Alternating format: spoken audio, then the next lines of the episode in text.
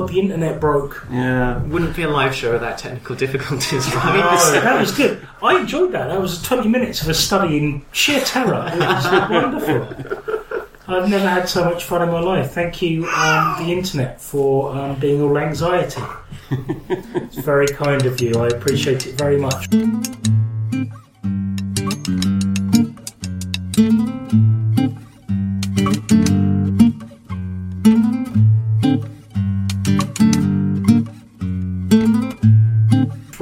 Right, welcome back to Twitter Comic 2016. Joining us around the table for this particular segment is uh, Timothy Swan. I'll introduce you, it's fine.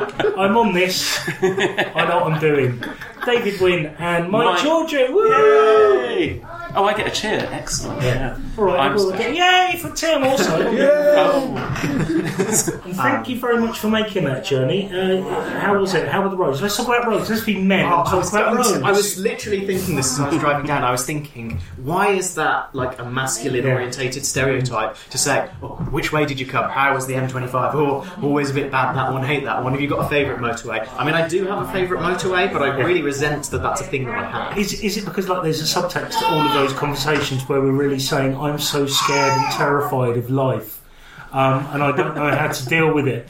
So um, I'm going to talk about roads, and I hope neither of us think about our mortality during this conversation. I mean, for me, talking about motorways is like a very big way to trigger my sense of mortality. Yeah, because I think the closest I ever came to death was on a motorway. Oh God! Oh, I'm so No, sorry. no, no, it's not. Don't worry, I'm not feeling kind of triggered because I just spent two hours on a motorway, so Fantastic. conversation about it is less less triggering. than I, um. I up until very recently, I used to find uh, travelling cars very tricky. It used to Oh, trigger my anxiety. I didn't like it at all because I'd, I'd sit there assuming that I'm about like it's the sense of impending doom. Not that my, my wife's driving is very good. I have to say, it's nothing to do with that at all. It's just um, she's not listening. Is she? There's probably Probably- something about either the sense of non-control, maybe, Yeah, if you're a probably. passenger, that I don't think helps in that But then situation. I've never been inspired to learn to drive. Really, I've had a couple of lessons. I know a couple of tests, and I found. Oh, I'll sort this. And then there's like the personal responsibility thing. You meet some people who are like, I couldn't live with myself if something went mm. wrong, so you can't live kind of as passenger. Exactly. I think the problem is that Batman isn't a real thing. Because if Batman was a real thing and he stopped off and he said, "I need you to drive the Batmobile," then of course you're going to know how to drive beforehand because that might happen. That's true. Yeah. I suppose so. Oh, can you drive the Batmobile for me? I'm feeling a bit uh, tense this Yeah. evening. I don't think I can handle it. Yeah, just just drive over the Joker. You know, Yeah, it'll be or fine. he's he's had my arm off. or Yeah. Something I don't know. Yeah. He could probably. He's an American car. though. He could probably drive it with one arm, couldn't he? So, You set, set the cruise control, Yeah. the Yeah. automatic gears. And you know what? It turns into a bike as well, which fits with you, James, perfectly because you're very good at the bike. Did I mention? Uh, How do you know Recently, if someone's uh, become a cyclist? actually, beautifully, Lady Scoragold is in the is in the room with us. So. Oh, lady, Hello, beautiful lady. lady. Hello, lady So we're going to turn away from the mic to admire the wonderfully named Um, bike. Scarlett's bike um, is behind it, and Scarlett called her bike Man Scoragold. so, Oh, okay. Okay. Yeah, yeah. So they're a little family. I guess. It'd be weird though, right? I mean, I suppose it is kind Yeah. of like what you get in nobility, don't you? Lord and lady. suppose so. But it would be weird if in a family one, you know, Yeah. the male one was called man, and Yeah. the female one was Why called not? Uh, and to us, Scoragold sounds like a, a silly surname, but where they come from, it's very common. It's like Smith. And often in my family, I'm often called the bike. So, I've heard. Yeah, Not just in your family, to be fair, Mike. well, true, true. You know, if you read the toilet balls, then that's going to happen. I know it. I wrote most of them. yeah, you must stop putting my telephone number on there. I can't help it. I'm, go- I'm going back and listening to our output, and it's weird because I'm echoing. Oh, But it is working. It That's appears- the key it thing. appears to be working. We can sustain any amount Yeah. of weirdness as long as it's working. Yeah, I can handle witness as long as it's working. So thank you for those of you who've hung in with us. Um, I should probably tweet at some point that we're back on air. Um, I've tried to tweet out, Facebook Yeah. out to anyone who I've Brilliant. kind of connected to, you know, draw them in to listen. But- I but- hope that I am like a, a Oh. sufficient draw. But like I messaged uh, my fellow colleagues who are training to be clinical psychologists, so we may well have a whole bunch of clinical psychologists trainees listening. but that's good because I kind of want to talk to you about stuff Yeah, like yeah, that. yeah, I if, that- if that's much. okay. Yeah, no, Because we had um, a, a really lovely conversation with George and Beth earlier about Yeah, I was listening. um, our experiences of um, being part of the, the mental health care machine. So um, we've invited you along to answer for it. it's really, it's what was really as I was driving. So it was really I wanted to say, and not that you kind of need the validation, but just thank you for how open Mm. you guys both were about that. I, mm. as a mental health professional, like really mm. appreciated hearing, and I imagined that people listening who hadn't got the kind of knowledge that you mm-hmm. had through going through the system, Yeah. either in a positive way or a less positive way, like might appreciate hearing about it, and not in a kind of sugar-coated way. Yeah. Because I guess when some people talk about their experiences, they don't want necessarily. I'm, I'm going to say goodbye to my daughter. She's off. Have a lovely evening, my Oh. darling. Take care, Scarlett. Oh. Have a lovely time. Oh. There you go. Oh, that's beautiful. It's a unicorn. Yeah. What a beautiful unicorn. I'm going to put it there. It's Rainbow Day. Oh, fantastic. And you got her wings. That's okay. You can do those tomorrow when I see you. Yay. I almost missed that and stuck a finger up your nose. Sorry about that. No, this, it's right. It's the. this never happens on Radio 4. But maybe it would be better if there was a Yeah. more kind of family kind of feel. It would have improved the Today programme. But um, so yeah, I think a lot of when people kind of talk about it, in, especially in kind of campaigns and stuff, they don't want to say. Mm. It can be really difficult and patchy and all these things. So the real truth in what you said, I really appreciated. And I suppose it was especially challenging for me because over the last year, Bedfordshire is where I've been working on placement. So you know, kind of the Dunstable and Leighton Buzzard area has been my patch to some extent. I thought, but I thought Beth was really open. It was it was really uh, illuminating and enjoyable conversation. with. So I, it did feel a bit like, oh, am I coming in and I've got, you know, to give all of these answers? But it does feel like wrestling with just the dilemmas of, as you kind of identified, the funding Yeah. stuff. We had some uh, teaching this week from someone who's really involved in like service transformation at quite a high level. And uh, What does that mean, service? service transfer, I guess it's about like trying to actually improve the access that people have to services, and especially it's a big project in young people services at the moment because the waiting times in adult services are, are bad. They Yeah. are. But these waiting times in children's services can be even more problematic, and a lot of people not getting um, seen. So it's a real kind of crisis point at Yeah. the moment. It's fair to say. And what this uh, person who's helping to try and get more access for service users, um, you know, families, people to the services said, there's no like way to compel NHS funding to go on things you want it to go on Yeah. from the central government. I didn't realise this. You know, I've, I've No. worked in the NHS for the last three-ish, four-ish years, um, so I guess I'm new to the NHS in some ways, but more inside it than you know the Yeah. average member of the general public. Yeah. That if you give money to a CCG, who are the people who actually pay for the care, um, they can spend it on what they like. You just have to have a kind of gentleman's agreement with them that they'll spend it on child mental health. And the, uh, the CCG is a clinical um, the, the Commissioning the group. commissioning groups. Yeah, that's it. Which um, uh, were brought in after what was the name of the act? Health The- and Social Care Act 2012. Yeah, so and it's it, it was. Um, I, I'm going to be cynical. Um, it, it was it was brought in to increase competition Yes. vis-a-vis introducing private uh, private sector caregivers into the NHS and creating a competitive environment for NHS trusts to sell their services. It is basically them kicking open the door of private sector um, provision within the NHS. Absolutely. And what stunned me was that central government, the Department of Health, you know, could say, we're giving, and this is what they're doing at the moment, 1.25 billion pounds more to young people's mental health care. Yeah.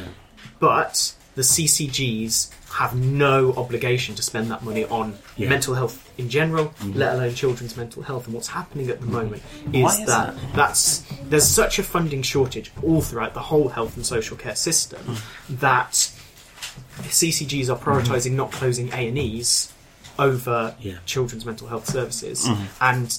I'm not going to go and attack my colleagues in physical health services, and you know the commissioner's choices are made because there's not enough money, because the system isn't there to support people coming out of acute hospital care. Wasn't it um, a, a report today saying that um, NHS A&Es were um, as under pressure this summer as any given sort of Christmas winter period. So you expect your peak to be over the winter.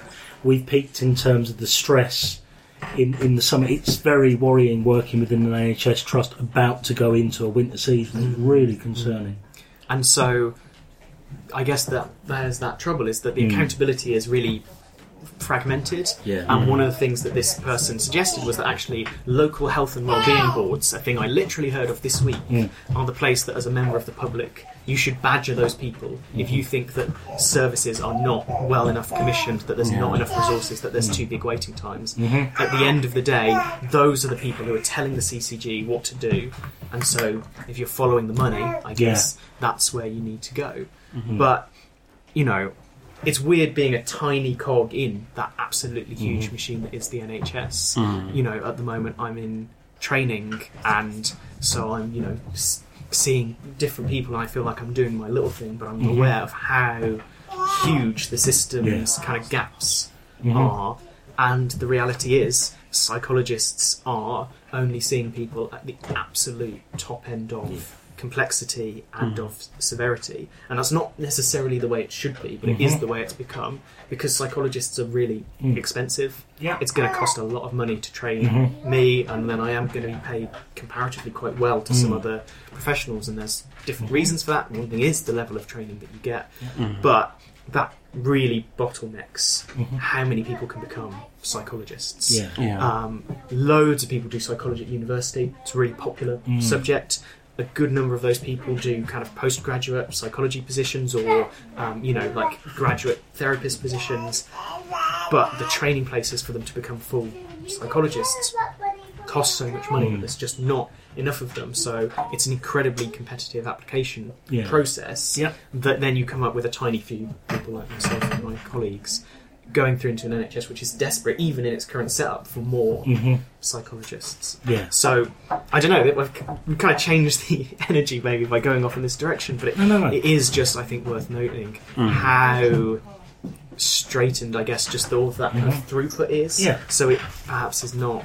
It's not right, but it's mm. not a surprise that it's really hard for people who need a mm-hmm. psychologist to, to see one. It's definitely germane to what we, we were, we were mm. talking about, yeah, though, yeah. because um, my experience, I'm not sure the same for Beth, but my experience of the, the professionals I was I, I actually met was they were very well trained, and they really seemed to care. It's just they're, as I think you've illustrated, they're an exceptionally finite resource, mm-hmm. Um, and in a, in a in a, an environment where funding is so stretched, then that finite resource gets even more so. I- I'm very struck by what you said about the very individual nature of mental health not always fitting Yeah. with the way that services are provided at.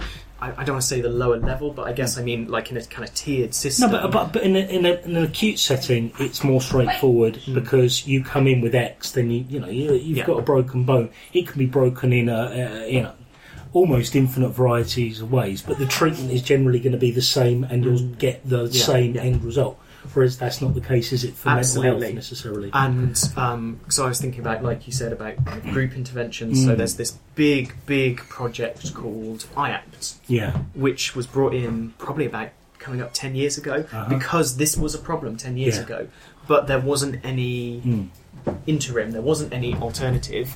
You just waited, you know, 12 months, 18 months to see a Yeah. Mm-hmm. psych- maybe more in some places, to see a psychologist, and that's the only resource that there was. So they brought in IAPT, and it's very controversial in some ways because of the um, particular way it approaches things of being principally, but not universally, CBT orientated, which is really good for some people, but it's Yeah. not for everyone. can I can I ask a question about CBT? Uh, and it's a cynical one. Okay. Um, is CBT offered so readily because um, practitioners of CBT come in at a lower level compared to, say, for example, I had so I had psychodynamic counselling, which you know uh, I I don't know how I would describe the role of the person. I, I guess psychiatrist is probably as, as good a place to start as any.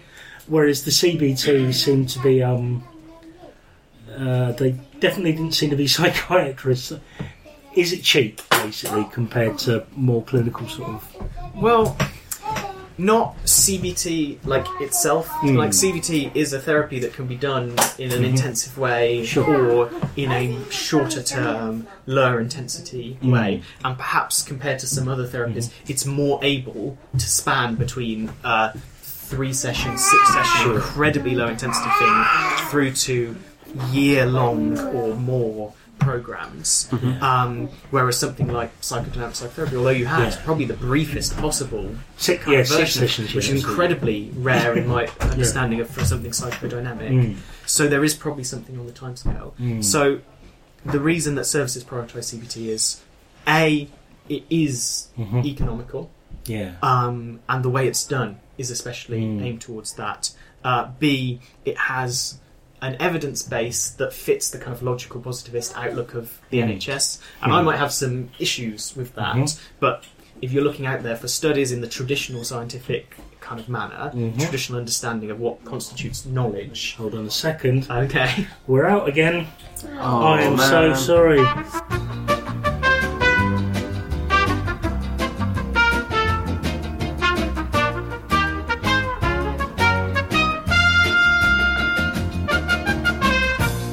Okay, so sorry about that. We are now back. Uh, we're still with Tim. Uh, we have Beth, David, and George with us. Hello. And when we got so horribly booted offline earlier, um, uh, I'd put Tim in the uncomfortable position of um, uh, defending the NHS's provision of mental health services, which isn't his fault. He's not here to speak for the NHS in official capacity at all. But nor am I. yeah, True. It come to that. Um, uh, although, although the world I inhabit is somewhat less interesting than yours, uh, but I enjoy it. It's fine.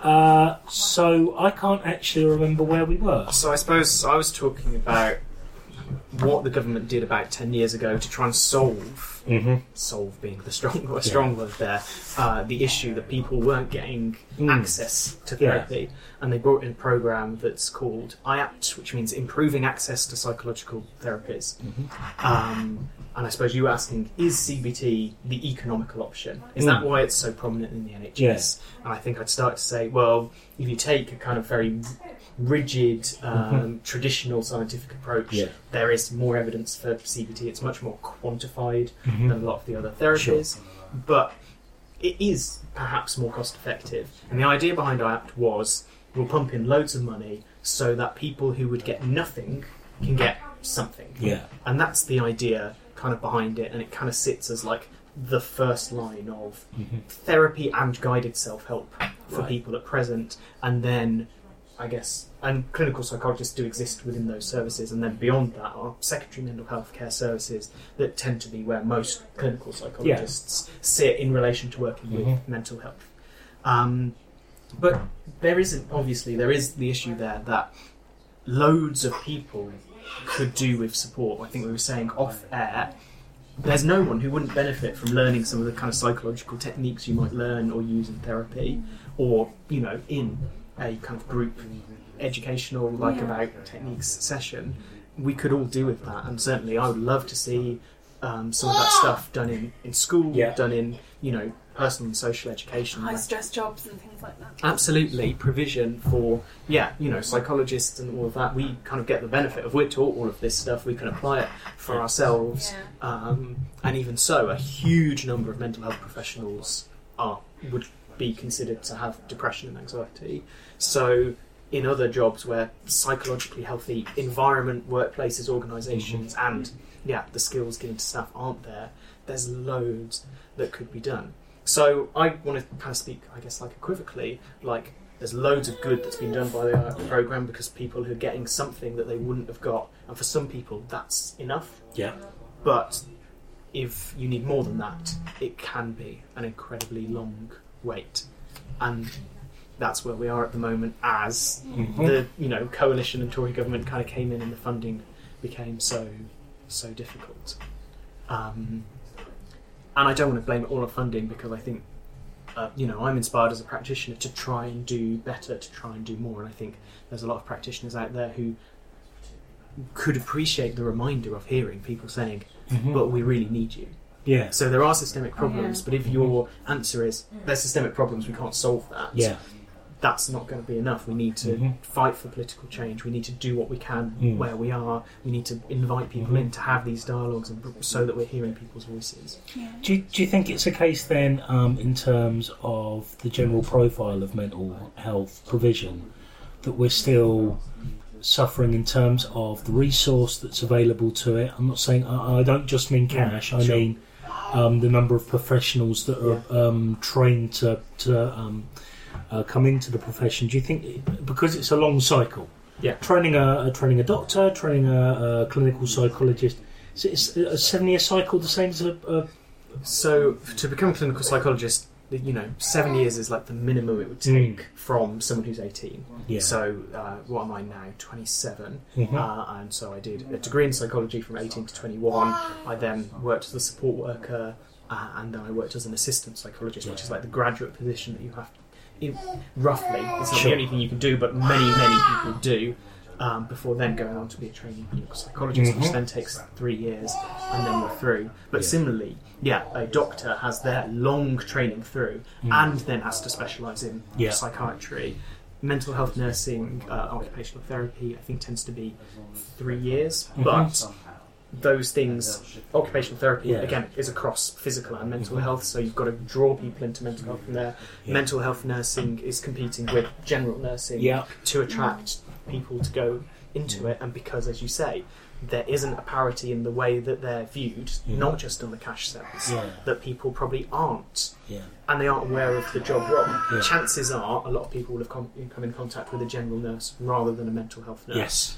And so they don't know what the job looks like, they don't Mm-hmm. know what it involves. Um, so there probably aren't these images out there that people can think of Yeah. of what it would mean to be, I'd say, a nurse in that context. I'd, can I also just Yeah, yeah. but in that, uh, on on the whole thing of you know, so it takes so long to train. It is a long cycle in terms of staffing and all that, but also it's quite a difficult field to get into because I mean, Yeah. um, it's incredibly expensive to Yes. train in, and it's very hard to get um, any help with that. Absolutely. Um, we, as part of our training program, we have debates, and our debate for this half of the year was whether clinical psychology, which currently is it's funded by the NHS as a job to train in, Yeah. um, they take it really seriously, and that's probably part of the reason why there's so Mhm. few. On, but on the other hand, the work that they're doing is of such a level that it would kind of be wrong Yeah. Anyway, I won't recapitulate the whole debate, but it really highlighted where bursaries, bursaries for Sure. nurses are being Yeah. cut now. Right. So if you want to train to be any sort of nurse, you don't just get a kind of bursary, which means you don't get workers' rights, you don't get holiday pay, mm. you don't get maternity leave, blah blah blah blah blah.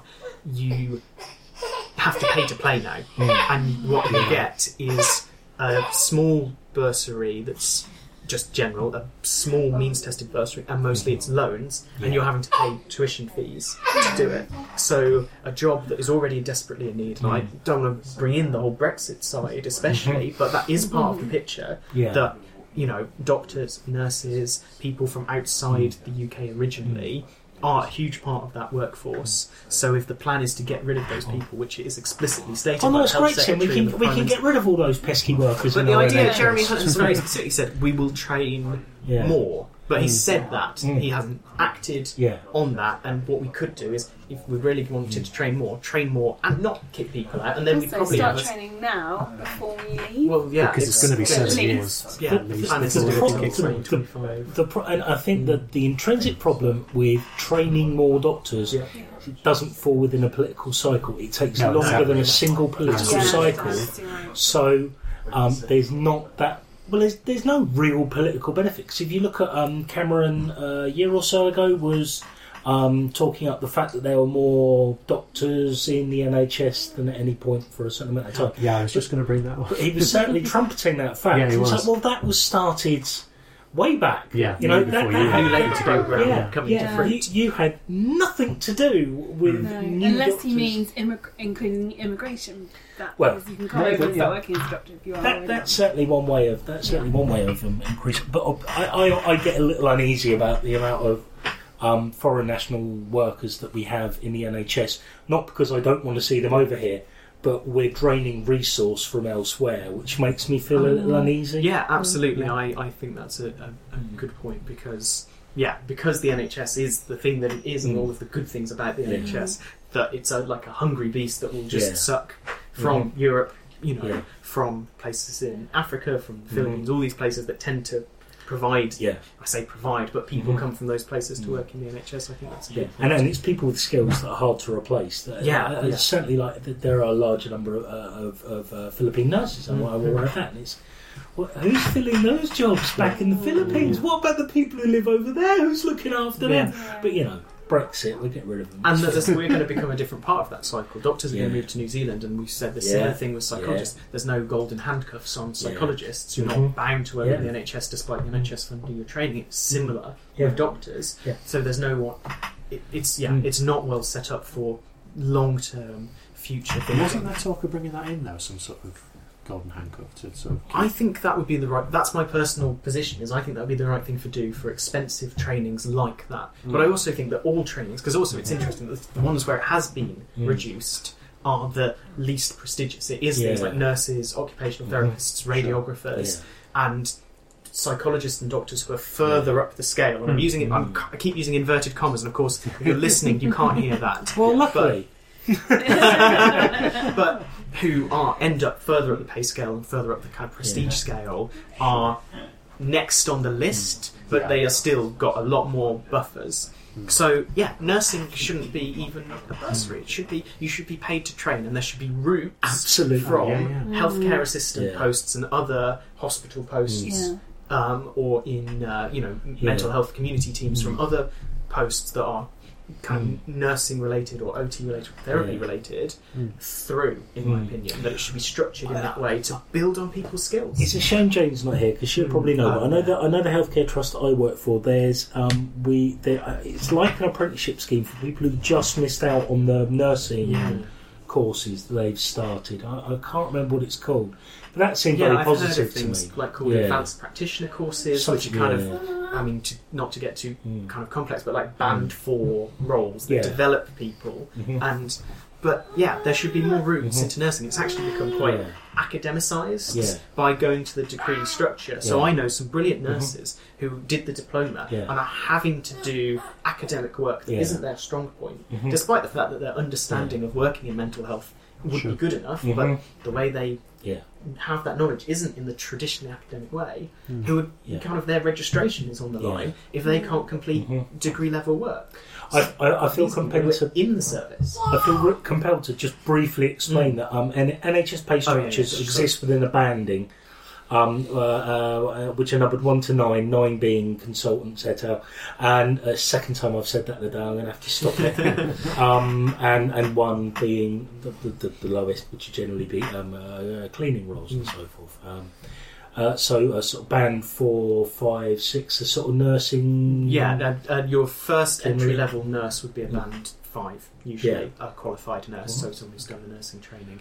And the idea is Mhm. it was brought in to make every single role in the NHS, apart from medics and the highest Yeah. level of managers, on a completely comparable Yeah. pay scale. Mhm. Uh, on like two axes of like management skills and clinical technical skills, Yeah. so which is why I can be paid a certain amount because I'm got you know zero-ish management responsibility, Mhm. but quite a high level of clinical ability. Whereas a manager in a certain level might be paid a little bit more than me because they've got loads of management skills, but they don't use any clinical skills. And someone who's like Yeah. a really skilled clinical manager, like a head of a clinical psychology service, Mhm. or you know, the yeah lead social worker in a trust or something, Yeah. is going to be like at the top because they use both of those Yeah. axes. I Sorry. feel, I feel compelled to jump in and Ah, say yes. it's about um, responsibility rather than ability. Ah, Yeah. Just which is, yes. uh, you know, because not everybody with those responsibilities never ha- necessarily has those abilities.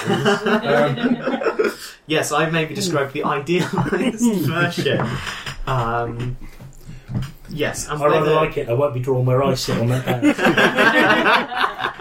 the difference between theory and practice, really. yeah. I used to be a band four. That's, that's all I'm saying.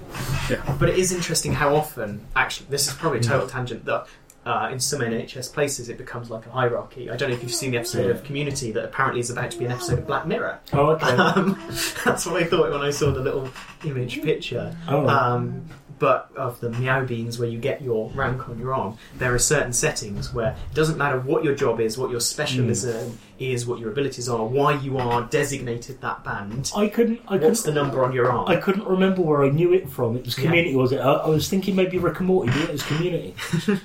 So Yeah, cool. so it was, it was it was a Harmon idea, but anyway, that's internal Yeah. stuff. But this is the thing: the NHS is so inside baseball.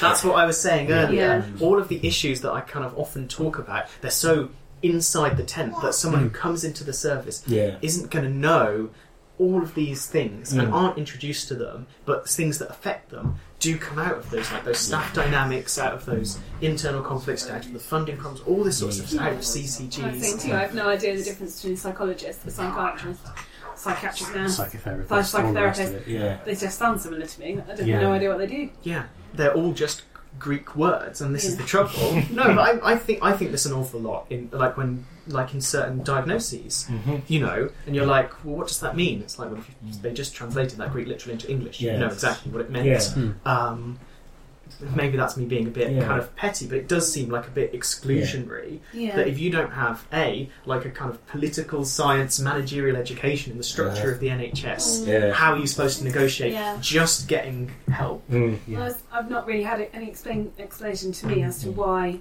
psychological therapy is right, and what and what the, and what my psychi- I've seen a psychiatrist twice. Mhm. I still don't really know what he does. He's not really. I've not had any kind of information from him even. He's more like a consultant or a doctor. Do you, Would do it you, be helpful to me for me to share my perspective on those different roles? Sure. I was, I was just gonna. I was just gonna say.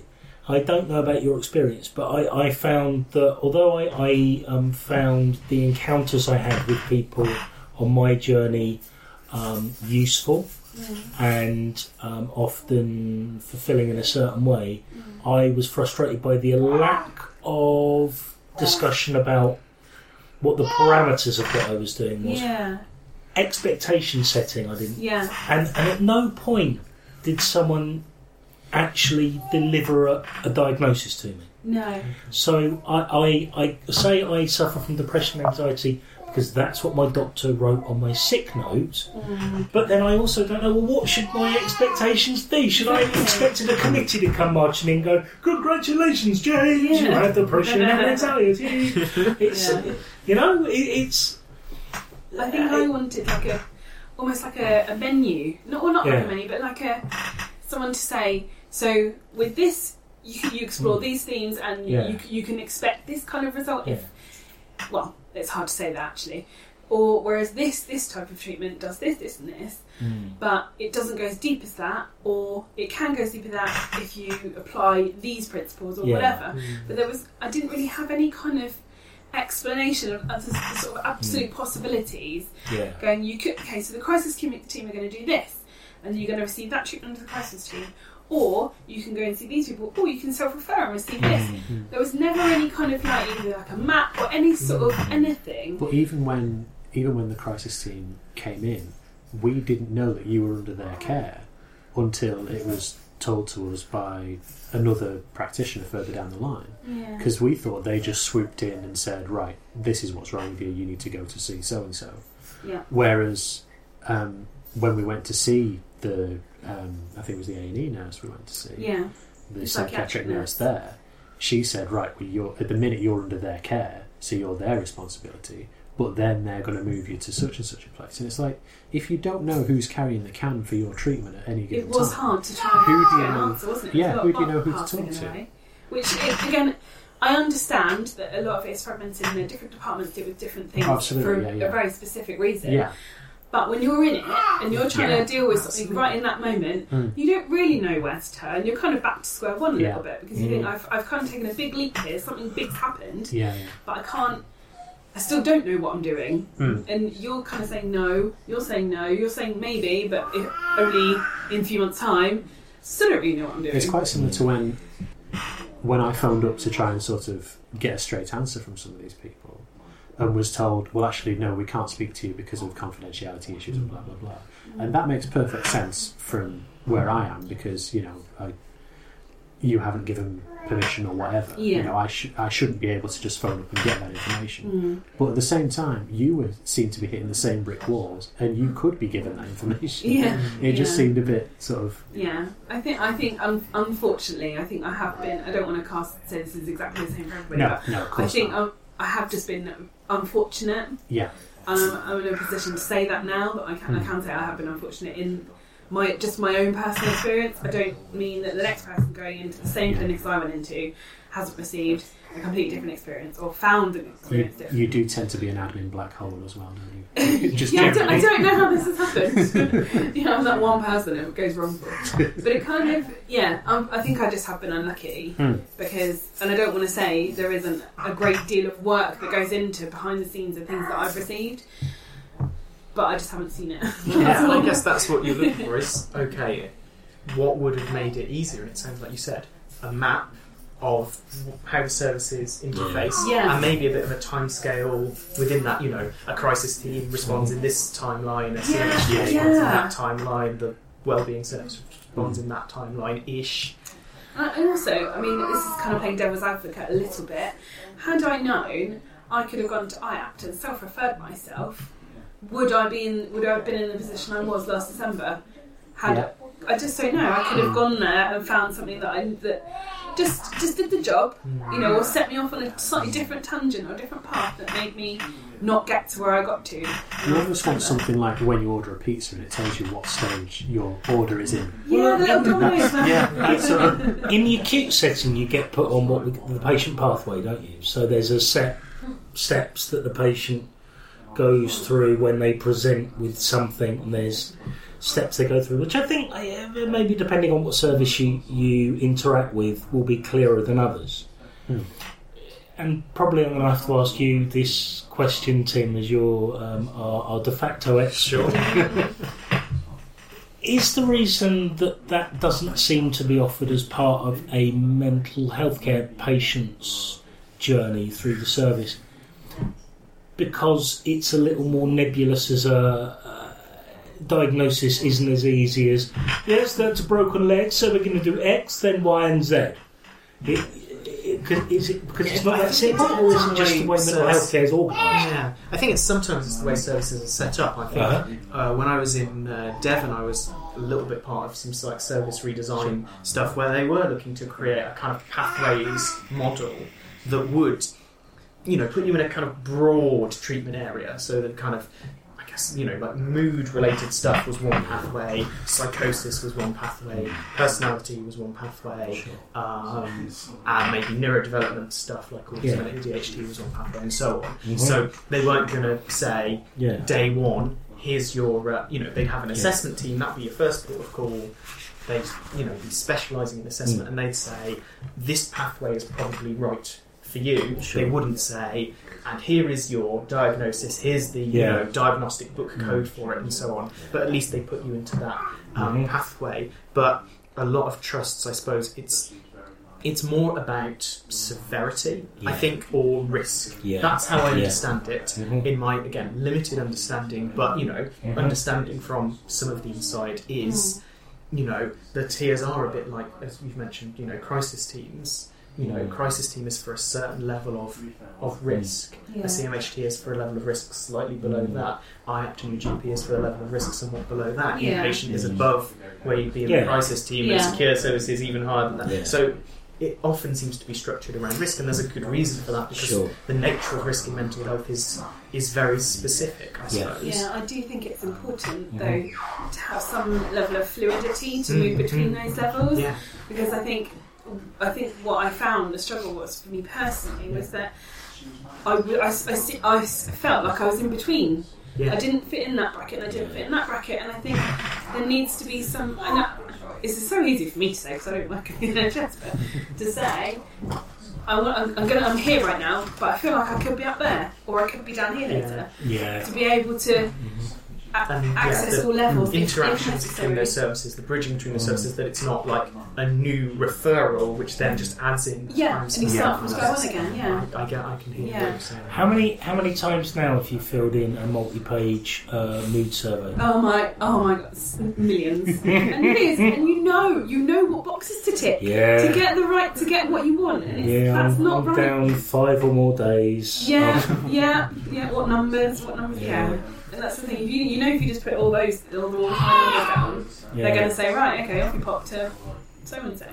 Whereas I, I fill mine in all the time. It didn't change anything. Yeah. It was always pretty. at the time, everything was really you know Yeah. low mood every day. You know, it's, it's, it's, nothing nothing changed. Nothing No. came of it. But also, it, it, I don't, I don't even know if that's a good way of gauging because you're asking the person who's in it to tell them how, to Yeah. how they feel. But also, the- in the background, they've got their mind going, "But what happens if I say this? What happens if I say this? What happens if I say this?" And what will they think of me if I say this? And they're going to think I haven't changed. I need to improve. I need, to, you know, all the, the internal dialogue that's going on. When actually, you just want to say, "I feel crap today." Yeah. Which answer's going to get me access to the really good drugs? Exactly. Yeah. exactly. Shake that tree. Oh, mirtazapine, thank God. I, I should I shouldn't admit it's, it's although I've admitted it more than once. I mean, mirtazapine um, for me is one of one of the two two drugs I'm on. Is the drug I would have liked to have been prescribed when I was first prescribed antidepressants because back then I was a clubber, and, and so I enjoyed taking um, and, and it, it really zonks you out mirtazapine. It, I yeah, I had it for that was Mm. basically my med- the medication I was on, Mm. which was fluoxetine. okay. I, well, I started on something. can't remember what it was now. Then I started. I was on fluoxetine. And I think that I built up some sort of intolerance, and it basically stopped working for me. And I Right. think that's coupled with other things led to a very yeah, severe that's what happened in downhill December, isn't it? It surge. just sort of stopped. Yeah. So when I when that happened to me, they changed my medication. I went onto mirtazapine, and it was probably Slept the for worst about a time for me month. to. I literally, yeah, I was I was no good to anybody, was I? No. So and I just didn't feel like I was getting anywhere with it. So Yeah. I came off that quite quickly. I think I was on it for about a month, Yeah. and I've been on uh, Trazodone for, for a while. It's, it's funny actually. I, I was originally prescribed citalopram, um, about 20 milligrams. Uh, kind of took the edge off for a little while. Mm. Then I really slumped. Got Yeah. um, pushed up to 40, slumped again, and then it's, it was once the mirtazapine was introduced in concert with the citalopram that I actually started making some Mm. some pro. I, I noticed some progress, and also the mirtazapine helped very nicely. I developed terrible insomnia. Mm. And the Yeah. also helped me get off to sleep and That stay. was my issue was that I was having these awful nightmares every single night, and, I, and Oh, it makes you dream lucidly. But yeah. before that, but Oh, before okay. that, I was having awful nightmares, and it was that I just I couldn't sleep, or when I had slept, I felt like I hadn't. So that was just like, like get her on that, get her off to mm. sleep, and, and that did help a bit. But since I've been off anyway, and, and in the last what two three weeks, my my medication is hmm. we've lessened it now, which Yeah. is great. I'm really happy That's about that because I was starting to get headaches and things, and I Sure. felt like that was making me more poorly Sure. when actually Okay. it was fine. So It does sound like that's been able to be a collaborative process for you both to Yeah. work with mm-hmm. Yeah. finding medication that is most helpful to you. Yeah, it, I did. Feel, I did feel like a little bit. It was a, it was like a a trial and error. It was try this one. Way to do it. And, and, yeah, it absolutely is. I think I was. I think I probably, was probably looking for someone who knew a bit more about the medications and the side effects and the, the different things and how it might affect me. To say, well, this is going to help you this way, but you're going to feel a bit crap. Yeah. And then, or you know, I understand it perhaps affects people different different ways. That that is the only thing is that um sorry I'm coming in as a my, my experience is mo- almost all uh, on the treatment end but um yeah they they uh, they don't they they do affect everybody very very differently and everybody's um one of the things is that it, um it's not an exact science. There's Tim, um, so, but like the, the the science is not exact in the as in of psychiatry and everything. Yeah, um, and so, you know, diagnosis, what you might be diagnosed with the same thing as someone else, but actually we don't know the problem is the same problem, No. really. yeah, So I've been on fluoxetine. yeah. Now, I, what happened when I was on fluoxetine was I stopped sleeping completely, was sweating profusely, and was really, really irritable with everybody around me for like the entire time I was on it. But that's because I have it. Because it affects different people. Yeah, ways. yeah. You know, a different problem. But so, um, but so try, sorry, so, so, so the trial and error thing, that's something where that should be explained better because Yeah. people need to know, like, we talk about it as if it's going to be like, like ibuprofen is an anti-inflammatory, therefore I will do these things, and that's a. But psychiatric drugs, they, you can't say, oh, it's going to do, it's going to make you feel this way, and it might have this side effect, it might have, like, I can sort of say that. It might have this side effect, and these are the 470 side effects. That oh, Okay, Well, you write read those to an leaflet. anxious person as well is really difficult Yeah, as well. yeah. as- I think I was just looking for some more information. that was absolutely. all. No. I don't want But I, to I think that. I think they never what what never gets said. But I knew going in from for reading outside of things. But what doesn't get said to you is the first drug isn't going to work, and the second drug might not work, and the third drug might, not, and you're going to go through all the. And that's one of the things is there is that you the sorry I'm sitting over here listening. So the, the main recurring things is a lack of transparency. Yeah, yeah, really. Yeah. And I mean, it's such a hard thing to where, where do you start asking questions or where do you start giving people information because Hmm. whatever it is, it's going to seem a bit scary to the layperson. But there does need to be more information. This is why we were talking earlier about illustration. I was just thinking, actually, in one of my trainings this week, we saw a video that's shown to young people about to go into child Mm-hmm. health and mental health services. It's Mm. like a two-minute animation that explains what sort of roles there are in the Yeah. team, what might involve, which was like, you know, Mm-hmm. some medication, some individual therapy, some group therapy, and some family Mm-hmm. therapy. I thought that was brilliant because in a two and a half minute animation, and I think it tried. Oh no, it was something else that was using actual. No, it was using actual young people's voices. I think it was using somebody who'd been in the service to tell the story. You had an intro to here's our service and here's what it looks like, Yeah. and it Yeah. could still be a bit intimidating. The bit where it says you might go to a group. I mean, that can be huge Yeah. for some people, but at least it laid it out in a really clear, concise way. Almost needs some good marketing around branding on it, doesn't Almost, it? yeah. You know, you need to get a private company in anyway. I think No, boo! I was going to say, more private companies you do need to. we do need to think about that kind of branding and stuff. So I'm Yeah. conscious, you know, obviously as a psychologist, I do have to say to people, so my role is X, Mm. and psychiatry's role is Y. Yeah. Um, so, I mean, as a quick précis, I guess psychiatrists are medical doctors. That's what they did first. Is they trained as a medical doctor and then mm-hmm. specialised in psychiatry. And Yeah. that's why they're the ones, in concert with pharmacists, in charge of working out the medication. Yeah. Because as doctors, they're kind of prescribers. They're interested in diagnosis mm. of working out what the issue is in that kind of categorical way Yeah. Mm. and therefore basing treatment on that. And they, in some places, are kind of holding the care together in the in the team. Mm. They're the one who's going to say to the psychologist, "Will you see this person?" To the occupational Mm. therapist, "Will you see this person?" Yeah. Um, but then also, I suppose it's confusing because then also there's this role of care coordinators uh, that exist in teams, which is like for people who need a bit more, I guess. I was going to say attention, but I mean as in to be seen more regularly than Yeah, a doctor would sure. see them, Yeah. like weekly, bi-weekly, monthly Yeah. kind of timescale, and those are nurses or um, social workers a lot Yeah. of the time.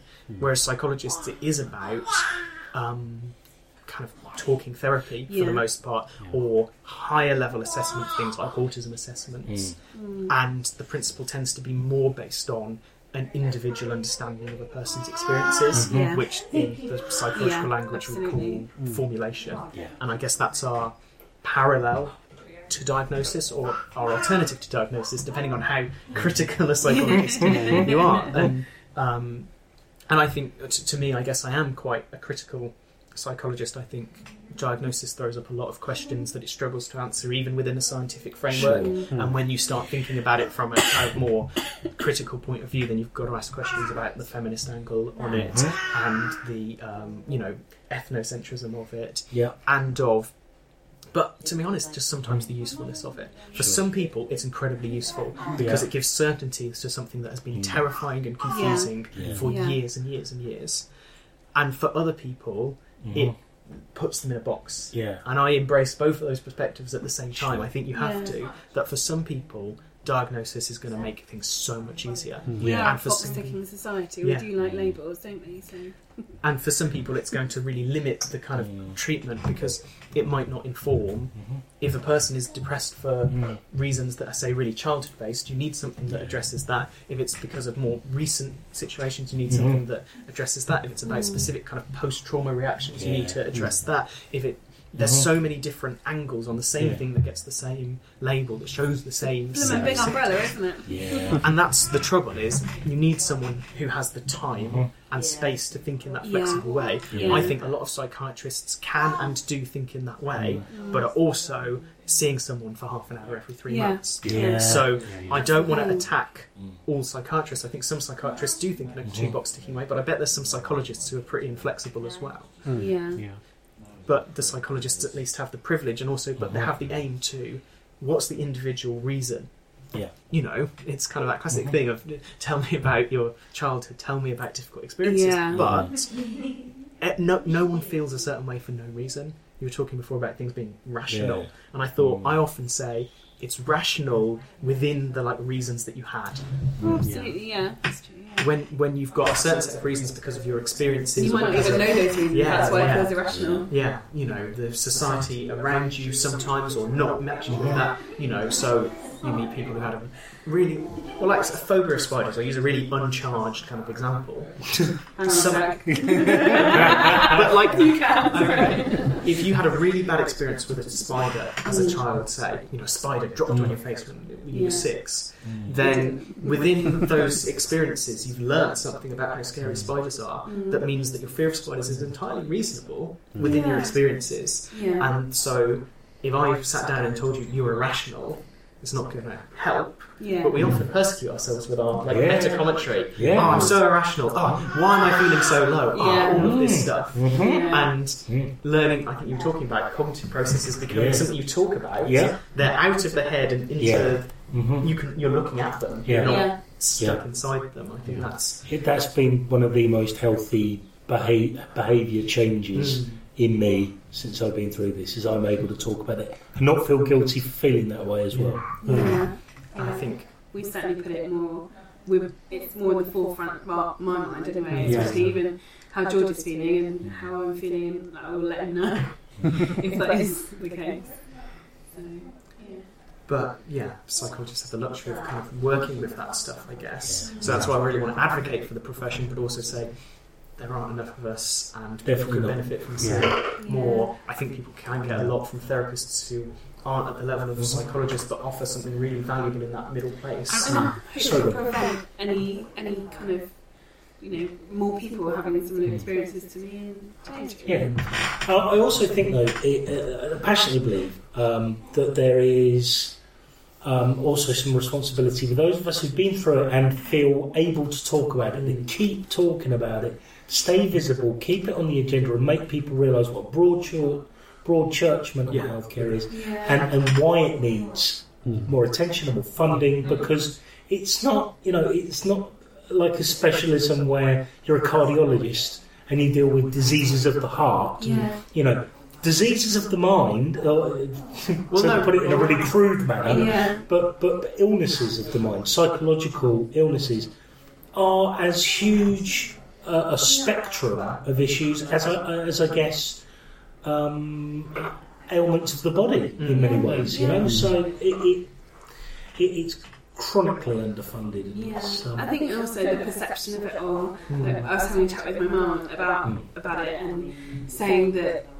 you know, people say, "Oh, you know, I wonder, what- wonder, what the reaction would have been had I been off work with cancer or whatever." Because we won't go into it. I've had that too, so it's kind of like, what would what would have happened if I'd said my cancer was back? Yeah. It would have been a completely different situation, I think. definitely. There'd have been fundraisers, there'd have been everything, Yeah. but it'd been like, yes, yes, I can't help that either, but I can't help this, but because people think, because it's in your brain, you can help it because that's essentially the centre of Have you tried cheering up? Yeah, you tried yoga. Oh, yeah, my times I tried yoga. I, I, I was saying last night, my pet peeve, my, my, uh, I almost mentioned it earlier, because it's part of our lexicon, we use it all the time. But oh, you overthink things. oh my god! Yeah. Thank God you told me. No, I think about things as much as I do Never because that's occurred to all I can do. But luckily, you've let me know that, so I can just. Yeah, Thank yeah, brilliant. you. Oh, I wish I'd thought of that. Oh, yeah, good point. In all my overthinking, I never thought about that. Yeah, I'm, I'm, I'm proud I, over, I overthink. I like thinking in how I think. I enjoy it. Um, I wanted to talk about the Yes. same thing, I was- you're doing a kind No. of, I can see you're making a transition sort I was about to. I was about to say, Tim, is there anything further you'd like to say before I do that transition? Okay, I guess I was just. A lot of psychologists um, and other people get really uncomfortable about the idea of seeing mental health things as entirely parallel to illness. Mhm. And part of that because there's some evidence that if it's seen as a Yeah. brain disease, Yeah, yeah. that you get into all of problematic places like blood tests for schizophrenia, say, Mm. where you're getting into the territory of, well, what's the aim when you can detect it? And what if you detect it at 10? And what if you detect it at 0? And what if you detect it at six months pre-birth? Oh, yeah, yeah. And I'll be honest, as a psychologist, I take a really critical view of a lot of these biological positions being the explanation. Sure. There's clearly biological changes in the brain when someone has what we call, you know, when they have mental Yeah. health difficulties, when they have those extremes of like distress. Yeah. Um, but that's because the brain underlies all thought. Yeah. Whenever you're thinking differently, Yeah. your chemical changes in the brain. So I'm very sceptical of there being like a really clear biological understanding. So, like for instance, schizophrenia, I tend to use the word psychosis. That tends to be where psychologists sit, and that's like where the British psychological side. It's not just me harping on here, kind of sits. But when you're talking about stigma, I think the argument that's happening, like say between some psychiatrists and some psychologists, or between mental health professionals and physical health professionals, is a different argument to what's out there in society. Yeah. So I can say, oh, you know, you need to be careful when you talk about things in terms of disease Yeah. to a professional, but how invalidating can that potentially be? Yeah. Like you were saying, because the physical health parallels are really important. Yeah. So I find myself in this weird straddling position in that I sometimes see other psychologists and I say no, because to some people it's really important to say you wouldn't treat cancer like this. Yes. Because the reality is people don't. And that people see it as so overlapping with normal experience. Mm. Like when you were saying earlier, it's like, no, I'm not a bit down, I'm clinically depressed. Mm. And it's like, to me, that's like an extreme of the experience. That's Mm. how I contextualize Mhm. it. It's something really serious. It's something Yeah. that needs input, you know, and support. But it's not, uh, in my opinion, like a brain disease that is inherently like broken Yeah, sure. in you Sure. that can only be solved by like, you know, that sort of thing. Does that make sense? I guess, yeah. And that's my take on it because otherwise you get into this problem of things, loads of things becoming seen Yeah. as like diseases. Whereas, so I often use this word distress.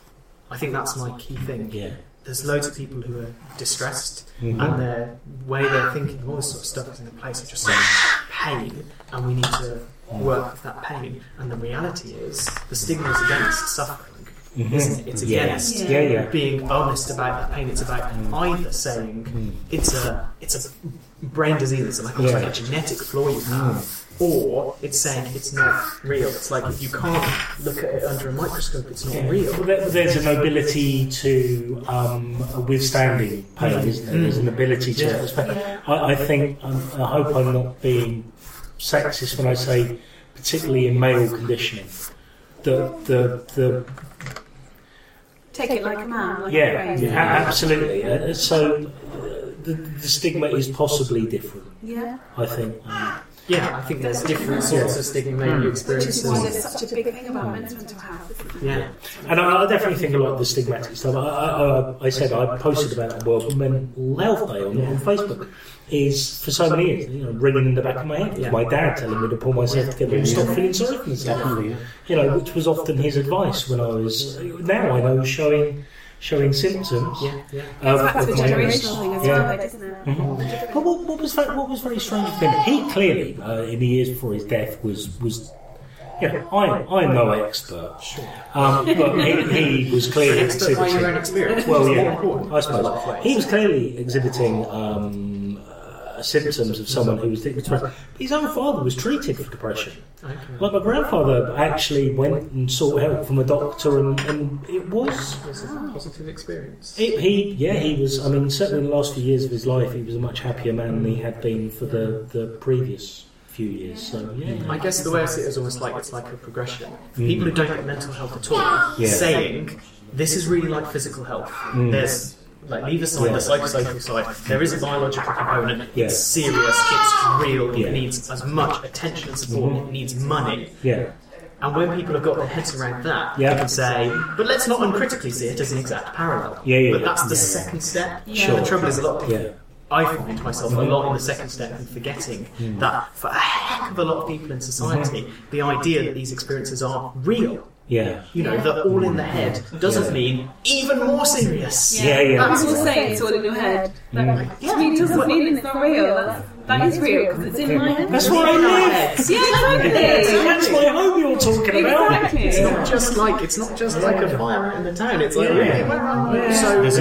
there's a cartoon that I always refer to whenever I'm talking about this, where it says like, "Oh, the depression's all in your head," and then the next panel is someone in the water saying, "Well, the drowning's all in your lungs." Yeah. it's exactly the Yeah, same. it's true. Yeah, it's a good parallel. Yeah, So yeah, I guess I don't know where I'm at as a professional, you know, but it's so important we're having these conversations out loud because Yeah. we we don't get to have these dialogues that often. Professionals need to listen. They also need to represent. Here's a basic intro to what we do. We need to be broadcasting. We're here. Come and join us. Come and find us. Come and fight for us because we need your Yeah. help politically. Mhm. And a And massive, more, effect, more um, understanding, I think, from the people in power. yeah.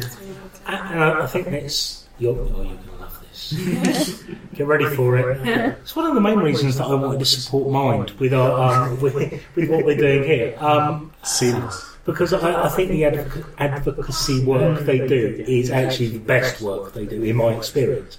Um, and I really uh, appreciate it um, uh, on a personal basis. So if you would like to uh, donate to our Just Giving page, it's justgiving.com forward slash fundraising forward slash WHI. Um, uh, we would be most grateful if you did that.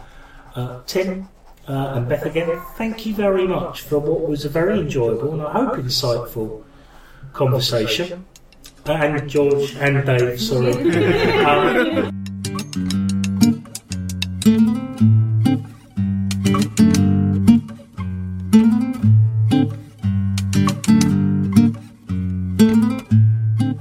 case of me, possibly my self consciousness. Um, uh, I'm, I'm amplifying that and I'm projecting it all over the place when really it's me that's got turmoil. I need to. What would you say about that? I would say what I say to Nick every Yeah. three to six months. I'm not a therapist. Yes. this isn't therapy. no, Nick, you're definitely doing an autism. Am I doing an autism? Um, that sounds really uncaring, and um, well, yeah. Um,